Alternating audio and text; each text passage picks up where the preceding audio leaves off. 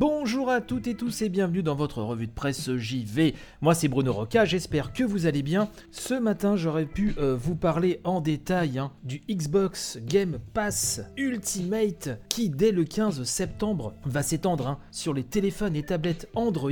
Depuis le cloud, hein, ce sera en bêta, une centaine de jeux en accès. Donc je pense que si vous êtes déjà adepte du Xbox Game Pass, vous connaissez euh, cette info. Mais au cas où vous n'étiez pas au courant, je vous informe donc de cette nouvelle. Mais ce matin, c'était surtout un papier euh, que j'ai lu sur la nouvelle république.fr que euh, je voulais aborder. Un papier intitulé Aux États-Unis, l'armée utilise Twitch et les jeux vidéo pour recruter des jeunes.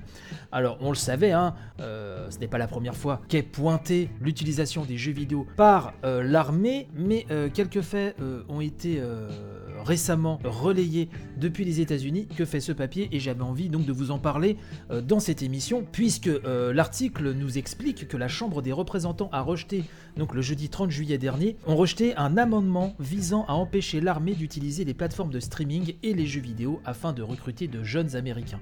Une stratégie qui fait débat, nous dit-on, depuis plusieurs jours amendement présenté par Alexandria Ocasio-Cortez, qui est une figure hein, euh, très en vue depuis euh, déjà maintenant hein, pas mal de temps du Parti démocrate. Et donc le papier nous explique que Madame Ocasio-Cortez a présenté cet amendement en disant la guerre n'est pas un jeu, un amendement donc qui visait à empêcher l'armée américaine d'utiliser les plateformes de streaming donc, et de JV pour recruter auprès du jeune public. Madame Alexandria Ocasio-Cortez a déclaré, je cite, Actuellement, sur des plateformes telles que Twitch, des enfants sont bombardés de bannières publicitaires liées à des formulaires d'inscription pouvant être remplis par des enfants âgés de seulement 12 ans. Oui, c'est ce qu'a déclaré la représentante de New York lors de son discours d'introduction, ajoutant, je cite à nouveau, qu'il ne s'agit pas de contenu éducatif mais de formulaires de recrutement pour l'armée. Et donc l'amendement a été euh, rejeté hein, à l'issue d'un vote qui s'est tenu le 30 juillet.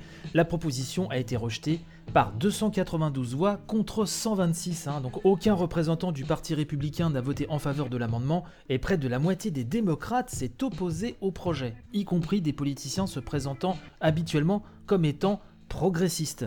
Donc j'imagine que euh, la déception a dû être de taille euh, pour Madame Ocasio-Cortez, qui a préféré réagir, euh, nous explique-t-on, avec humour en déclarant Imaginez devoir expliquer à vos collègues qui sont membres du Congrès ce qu'est Twitch. L'étoile montante hein, du Parti démocrate, détaille le papier, a toutefois enchaîné en soulignant un début solide pour sa proposition qui n'avait jusqu'ici jamais été débattue à la Chambre et qui a été, je cite, soutenue par une majorité de démocrates. La représentante démocrate déclare également, je cite, que ce soit par le biais de stations de recrutement dans leurs cantines ou maintenant par l'intermédiaire d'équipes sportives en ligne, les enfants des communautés à faible revenu sont constamment ciblés pour l'enrôlement.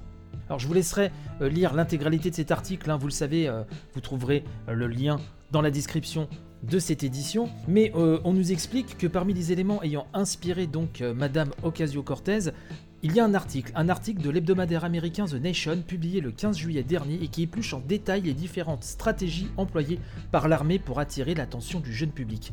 Son auteur, Jordan Hull, y explique notamment que les différents corps de l'armée, l'armée de terre, l'Air Force et la Navy, ont toutes des équipes d'e-sport qui proposent régulièrement du contenu en direct sur Twitch. En contrat avec l'armée, des joueurs participent donc à des compétitions sur des jeux comme Call of Duty et streament régulièrement sur des comptes officiels comme US Army eSport hein, qui compte près de 14 000 abonnés. Je pourrais vous lire l'intégralité de cet article, hein, mais euh, ne serait-ce que par respect déjà pour Nathan Filiol, hein, le, journaliste qui a, signé ce papier, je vous invite euh, à lire l'intégralité de celui-ci sur le site de la nouvelle république.fr. Mais il y a un autre point avant qu'on se quitte euh, qui m'a euh, m'a assez étonné. Enfin, il y en a beaucoup, hein. mais euh, c'est donc ce point-ci du papier qui nous parle d'un faux tirage au sort, hein, redirigeant les spectateurs vers des pages de recrutement. C'est une information qui avait été relayée par The Verge le 17 juillet dernier. The Verge hein, qui explique que Twitch avait dû intervenir auprès de l'armée, l'armée qui offrait à ses spectateurs la chance de gagner une manette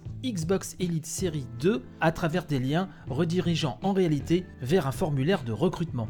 The Nation précise par ailleurs que ces liens ne donnaient aucune information sur le nombre de gagnants, les chances d'être tirés au sort ou même sur la date du tirage. Donc je vous invite à lire tout ça sur la nouvelle république.fr. Je rappelle le nom de l'article si vous voulez le, le googliser directement sans cliquer sur le lien de l'émission. C'est aux États-Unis, l'armée utilise Twitch et les jeux vidéo pour recruter des jeunes. Je vous remercie de m'avoir suivi à nouveau ce matin. Merci d'avance pour vos partages. Merci de parler euh, de l'émission autour de vous. Quant à moi, je vous souhaite panache et robustesse pour la journée et je vous dis donc à demain. Allez, ciao